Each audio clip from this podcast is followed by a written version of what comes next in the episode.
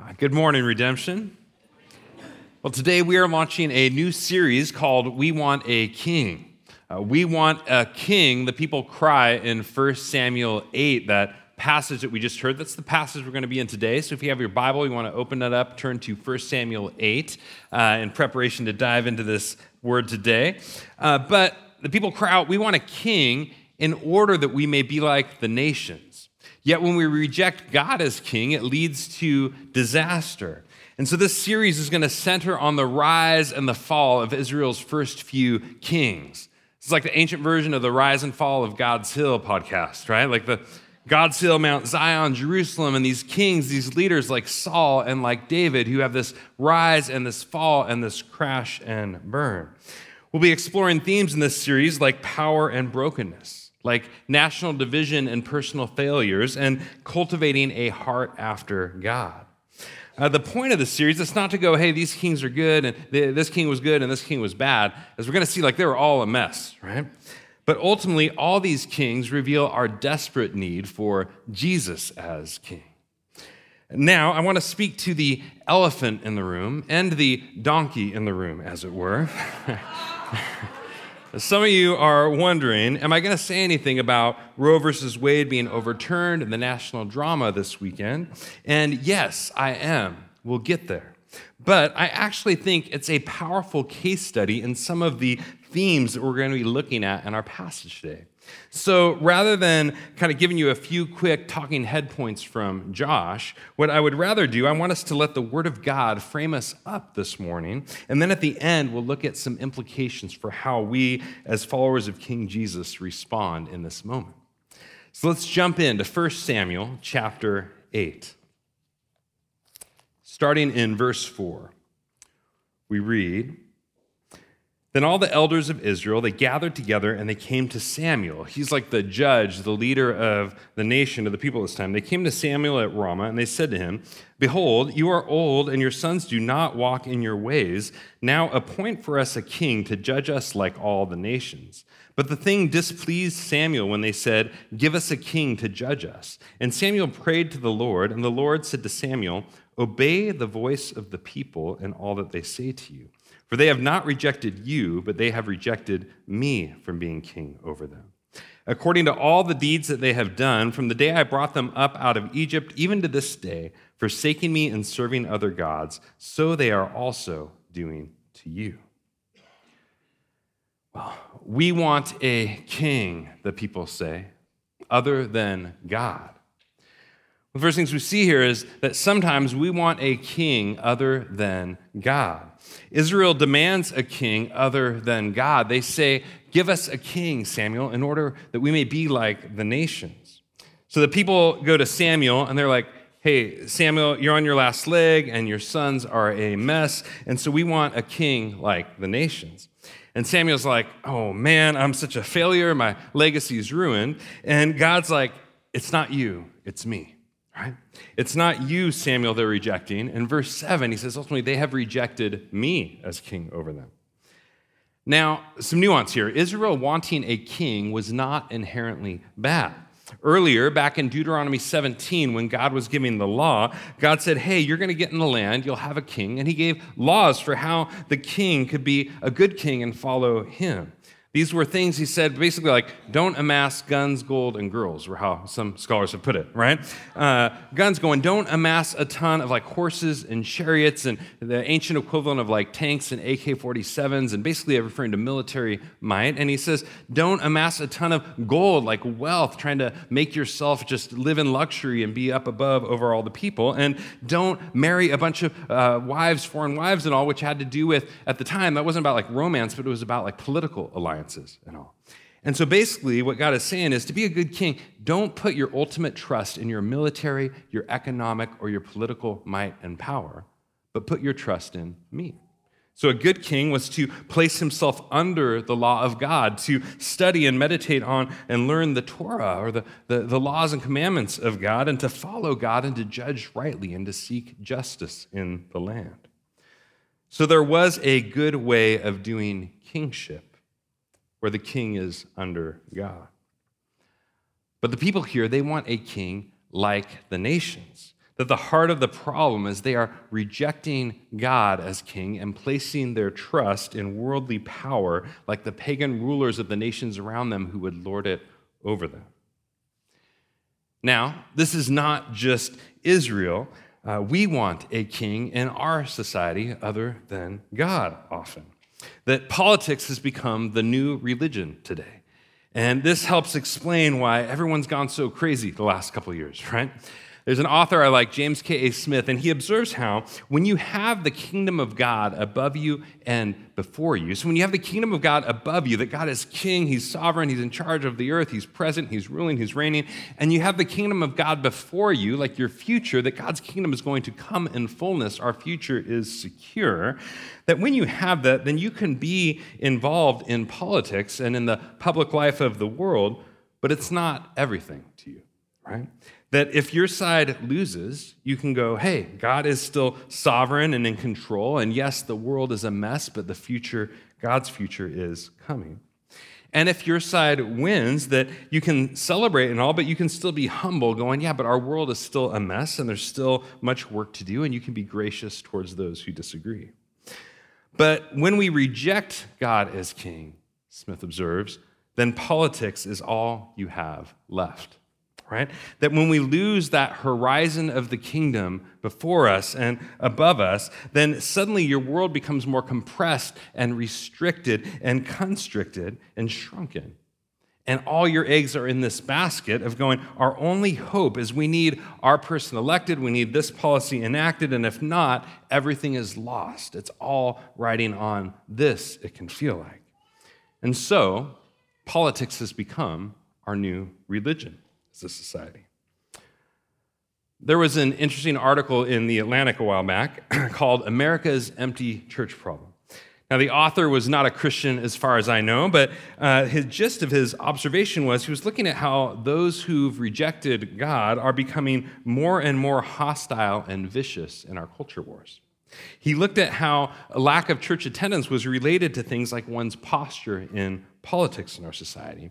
And he saw this on both the left and the right, on both the right and the left. And so he looked and he said, hey, on the right, what he observed and found was like that the most likely folks on the right uh, politically who believed that like your character doesn't matter in leadership and who were willing to put up with or even get sucked into white nationalism were those who did not attend church. Now, they might still identify as Christian or evangelical, call themselves even evangelical, but the marker was no church attendance, right? And this author, so he was, you know, uh, speaking more, uh, I think, much of his audience more on the left-leaning side of the spectrum. And he said to them, "Hey, you didn't like the religious. If you don't like the religious, all right, wait till you see the irreligious, right? Right? Now, but he also saw the same dynamics on the left too, saying he contrasted like the historic civil rights movement versus a lot of today's activism, which can espouse violence and hatred and call for blood on the streets and revolution rather than reform. And his observation was that both on the right and on the left, that when you reject God as king, all you have left, this is my words on it, right? Like when you reject God as king, all you have left is politics and we can become more extreme and more vicious towards one another. Now, Nietzsche predicted this, right? Nietzsche, the famous kind of atheist philosopher back in 1888, he had this claim saying, I am dynamite. He said, he said, I am dynamite. And what he meant by that was going, because he thought, he said, I am seeing and saying clearly what our society and civilization's rejection of God means. And what he said is now, with this rejection of God, which he actually wanted, he goes, now when we get kind of reject God as king and get him out of the way, Nietzsche said this He said, After me, there will be wars like have never been seen on earth before, done with a spiritual fervor. All that will be left is what he called grand politics, right? Where might makes right. Because without the kingdom of God, that's all you have left. C.S. Lewis saw this too. He noticed when you get rid of God, it can fuel this us versus them mentality, and all that's left is what he called the annihilation of the other side. When you reject God as king, all you have left is politics and earthly power. Which raises the question for us this morning who do you want as king? Have you rejected God as your ultimate king? Because Redemption Church, our ultimate allegiance is not to the Democratic Party and is not to the Republican Party, it is to the kingdom of God. Our devotion is not to King Biden or to former King Trump, it is to King Jesus. Right? And our trust is not in the way of the elephant or the way of the donkey, but to the way of the lamb. Right? That, that is our vision as a community of who we want to be and become. Now, this doesn't mean that we won't have political opinions. Politics is about the public life of the world, and so we should care. Involvement with like civic engagement and things is one way that we can seek to love our neighbors. But it means that we won't be controlled by partisan lines. Right? What does that look like? I've shared this in the past, but uh, these are five things that the early church was known for that we want to be known for here at Redemption as well. This comes from Larry Hurtado, a respected early church historian, and he notices how three th- five things that made the early church stand out in the ancient Roman Empire. One was multi ethnic community, that they were actually bla- breaking down barriers of ethnicity and class and eating around a common table, and this was revolutionary in the ancient world. They were also known for radical care for the poor. That this was in an age before social welfare and safety nets, and the Roman Empire, they, they would look on and say, oh my gosh, the church cares better for the poor of the empire than we do. They were also known for their sexual ethic, where the Romans were often known for being stingy with their money and generous with their sex. The Christians were known for being generous with their money and stingy with their sex out of faithfulness to Jesus and the ethic that he called them to. The Christians were also known for sanctity of life, that they would go out to the dumpsters and the trash heaps and they would welcome in and embrace uh, infants who had been abandoned and exposed. And they would embrace, they had a culture of adoption, of welcoming in these children. And so they stood against, and, and they stood against abortion, they stood against the abandonment of unwanted infants, but they also were known for caring for women in vulnerable straits. The church was the place that was most respected and known. If you're in trouble, that's where you go to get help to get compassion, to get support, to get people who love you and walk with you and know you. They were also known for radical forgiveness and enemy love. Even for those who were persecuting them or mistreating them, they responded with love and with sacrifice and with forgiveness. Now, as some have observed in our society today, in our society today, if you tend to lean left, then you will get really excited probably about numbers one and two, but not so amped on numbers three and four. Right? And if you tend to lean right, you will probably get really excited about numbers three and four and not so much about number one and two. And nobody likes number five, right? like nobody's stoked about forgiveness and enemy love and all. And yet, I believe that the gospel calls us to all five that we at Redemption Church want to be a community that holds all five together because following, and what this means is that following King Jesus is going to cross some party lines, right? That what this means is that if you are hoping that we are going to stop talking about race and justice, or others of you are hoping that we are going to stop talking about the Christian sexual ethic, then I hate to disappoint you, but I got some bad news. Like, we're not, right? Like, we're not if you are hoping that we will stop working for the poor, and if you are hoping that we are, will stop working for sanctity of life, then too bad. Like we are not. As followers of King Jesus, we want to be a community that holds all of these together. We want to be faithful to Jesus, even if it means that we don't fit in the political boxes of our day. And it's not just what we stand for, it is how we stand. That we are out to love those that we disagree with as Jake preached last week in Colossians 4, that we are to be gracious in speech and walk with wisdom towards outsiders. That we are to follow Jesus and lay our lives down for those who might see us as their enemies, because that is precisely what Christ has done for us. We want to live faithfully as a community to Jesus as King. Well, what happens, though, when we reject God and we turn to other kings. In verse 9, God warns the people. He says to Samuel, Now then, Samuel, obey their voice, only you shall solemnly warn them and show them the ways of the king who shall reign over them. So Samuel told all the words of the Lord to the people who were asking for a king from him, and he said, These will be the ways of the king who will reign over you. He will take, somebody say, take. He will take your sons and appoint them to his chariots and to be his horsemen and to run before his chariots. And he will appoint for himself commanders of thousands and commanders of fifties, and some to plow his ground and to reap his harvest and to make his implements of war for the equipment of his chariots. He will take your daughters to be perfumers and cooks and bakers. He will take the best of your fields and vineyards and olive orchards and give them to his servants. He will take the tenth of your grain and of your vineyards and give it to his officers and to his servants. He will take your male servants and female servants and the best of your young men and your donkeys and put them to his work. He will take the tenth of your flocks. And the end result of all this? And you shall be his slaves. Sounds like Egypt.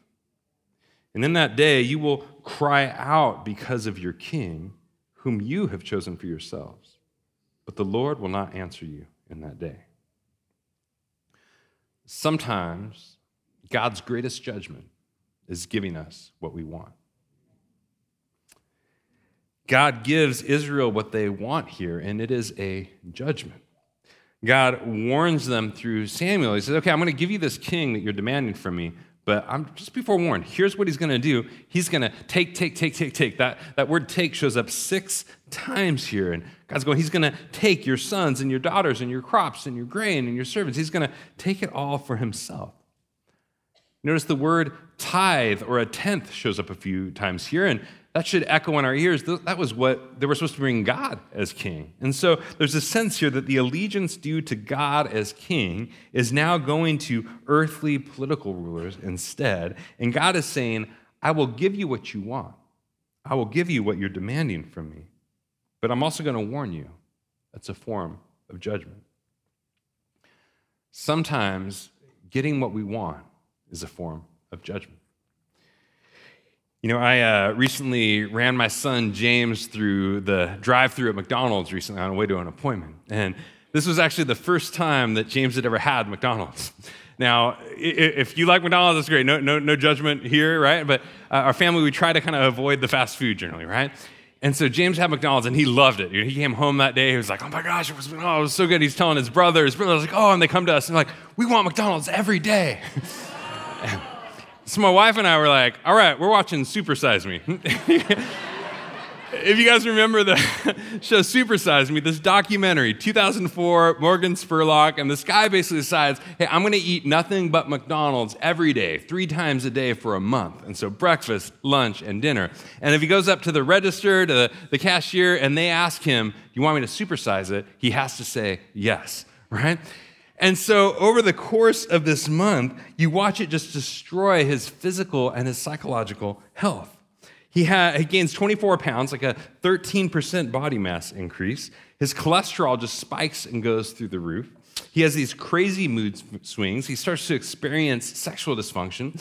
And his doctor is like, dude, you're going to die. You got to stop this. You can't go the whole month. You're going to die. And he finds, it starts to find like it's like addictive, like cigarettes. He's got this craving for it. And it ended up taking him 14 months afterwards to lose the weight.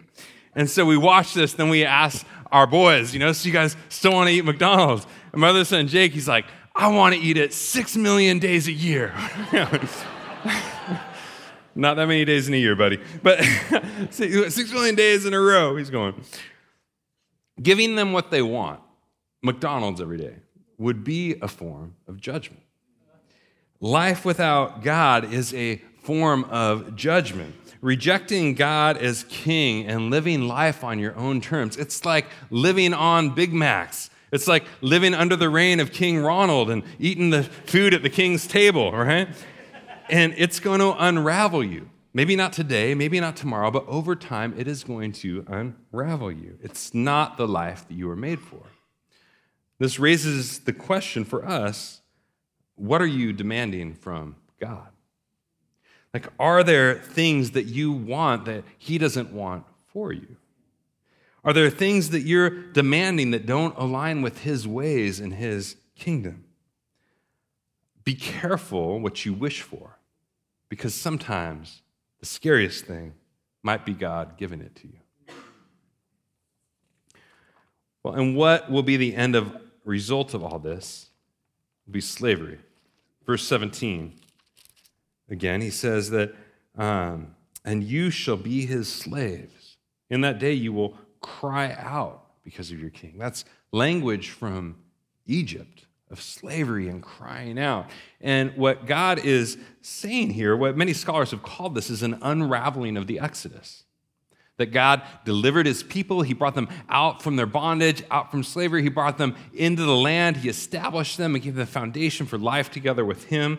And now, what is beginning here is the long, slow unraveling that will ultimately lead them back into exile and bondage. Making anything ultimate other than God ultimately results in slavery. Getting what you want can lead to slavery. Uh, many have observed and compared these kind of famous two novels, 1984 and Brave New World. Now, these were both two of the most famous novels of the 20th century. They were both dystopian visions of the future, but there were very different, in fact, almost radically opposite visions of that future. In 1984, this was George Orwell's novel. He famously depicted future society as like totalitarianism with mass surveillance. He was like Black Mirror before Black Mirror, ahead of its time. And this was control from the outside in. And for him, this was a depiction of the direction of like communism and where things were going there. Led to one kind of form or version of slavery. But for Aldous Huxley in Brave New World, it was a, a different kind of vision. It was a different kind of world where one can do what they want, where life was marked by pleasure and drugs and the freedom, not from the, the freedom from the inside out to kind of have your heart's desires, but it led to a different kind of enslavement, a different kind of corruption in society as a whole. And as many have observed in the West, it is Huxley's vision that won out. We are living in a brave new world where we have the freedom to do what we want, but it has led to a different kind of slavery. A society marked by anxiety and depression and loneliness and the weight of needing to create meaning for ourselves and craft an identity for ourselves rather than receiving it as gift from our Maker. Our society's rejection of God as king, this passage would have us consider, whether that is a form of judgment that leads over time to an unraveling, to a kind of slavery. But there is hope because there is a king, a, another king, a better king whose name is Jesus. A king who doesn't come to take, take, take, but rather to give, give, give. The gospel says a king who came not to serve, but to be served and to give his life as a ransom for many. A king who has come and said, For my people, that you will not lord it over one another like the Gentiles do, but rather whoever is to be first will become the last, will be the servant, will lay your life down. As I, Jesus, he says, am modeling for you and laying my life down for you. Redemption Church, there is a king who can liberate you from slavery. There is a king who can undo your unraveling and pull the threads of your life back together. There is a king who can restore you and bring you wholeness. We want another king, a better king. We want this king, Jesus. We want you, King Jesus. That is our heart's cry as a people, is to actually say, we want a king, but in a different way the cry of the people here is to say, no, God, we want you as our king. We want King Jesus. But Israel did not. And in verse 19, God says, goes on, he says to says this, says, but the people refused to obey the voice of Samuel. And they said, no, but there shall be a king over us, that we also may be like all the nations, and that our king may judge us and go out before us and fight our battles. When Samuel had heard all the words of the people, he repeated them in the ears of the Lord. And the Lord said to Samuel, Obey their voice. Catch that. Obey their voice and make them a king. Samuel then said to the men of Israel, Go every man to his city. God says, Here you go. God essentially says here, Here you go, and he gives them what they want. I find fascinating that phrase, verse 22 obey their voice.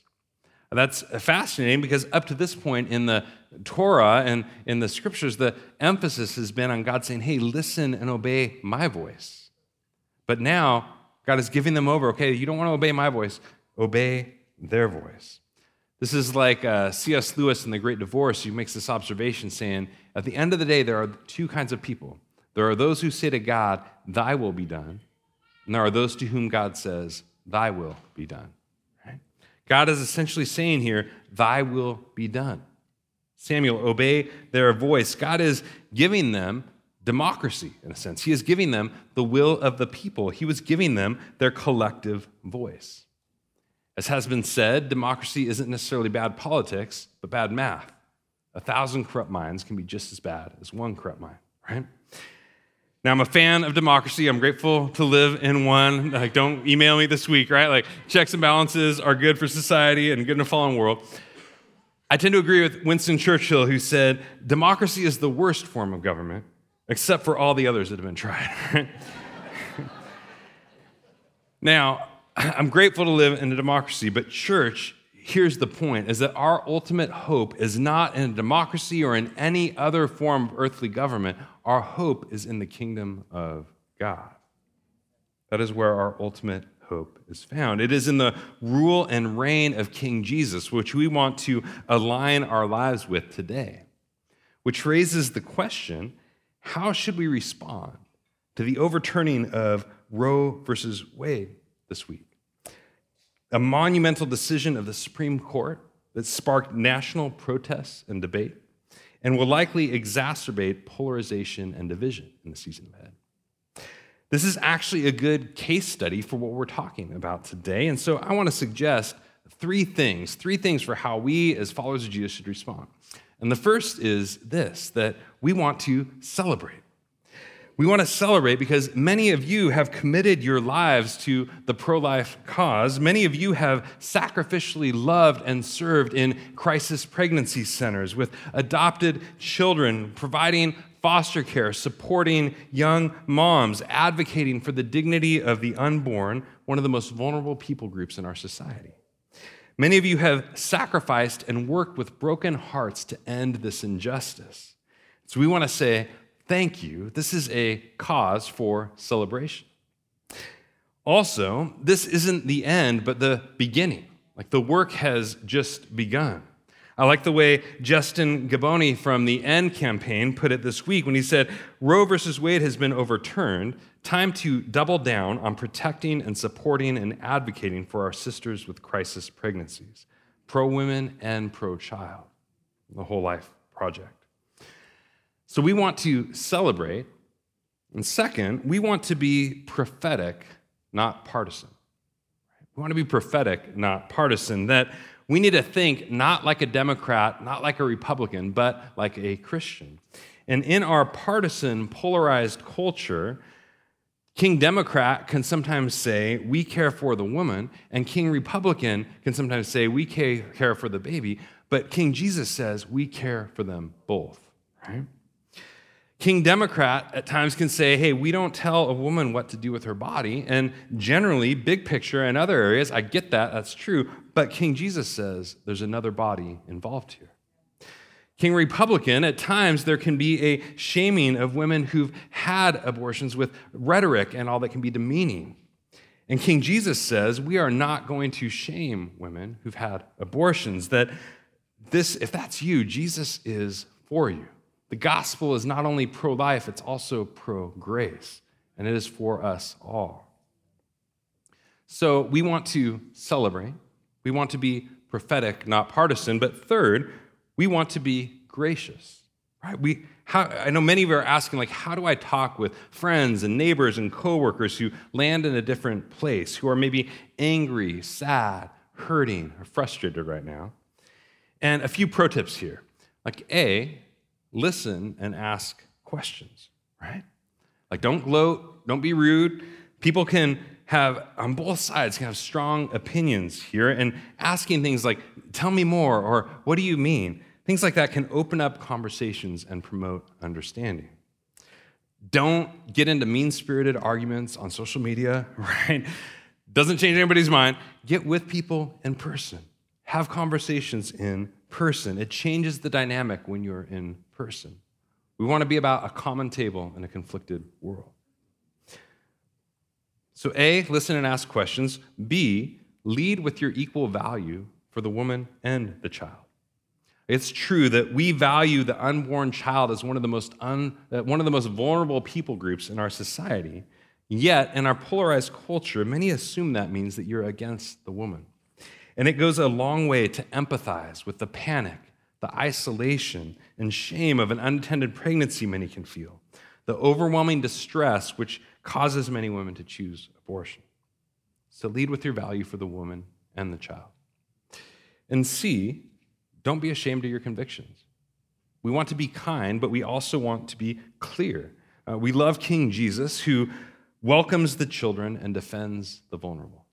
And our first allegiance is not to any other earthly ruler, but to King Jesus, the Lord of heaven and earth. So, we want to celebrate we want to be prophetic, not partisan, and we want to be gracious. Now, zooming out into the bigger picture here, the invitation for all of us this morning is to come to Jesus, the true King. That Jesus is the true and rightful King of the world. I'm struck here that it's not actually wrong to desire for a king, for a leader, a ruler, but it's which king? And Jesus is a good king and a better king. It strikes me in uh, verse 20 here, where the people declare why they want a king, and they say it's that he may judge us and go out before us and fight our battles. What we find is that all those things are actually good things that we find in Jesus. Like Jesus judges us, he corrects us, and he calls us to align our lives with his kingdom. And Jesus goes out before us. He has already gone all the way out before us to the cross, to hell and back, to be with us forever. And Jesus continues to fight our battles as our King who is ruling and reigning. And so, as we come to the table this morning, as we come to the bread and wine of Christ's body given and of his blood shed, we come to King Jesus if you are a follower of Christ, this table is for you this morning. And this table represents the place where He has borne our judgment on our behalf, where He has gone before us. The God who continues to fight our battles on our behalf, and He unites, He calls us to come and unite our lives with Him, to receive Him. And so, the invitation this morning, wherever you may be at, wherever you may be coming from, the invitation is to Jesus, the true King. Would you join me in prayer?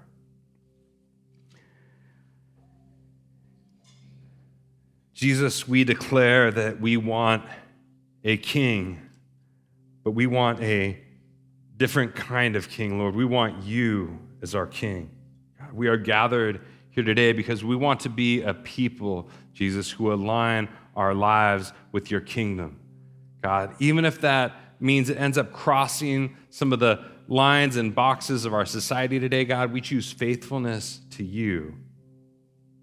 God, we want to be people who are faithful to you. God, we repent and we lament of the ways that we have rejected you as king, ways that we have maybe ran from you and lived on our own steam, God. And God, we want to leave behind the other rulers, the other idols, the other things that ultimately take, take, take and can lead to a place of slavery and distance from you. God, we want to know the life that comes through intimacy and union with you, our King.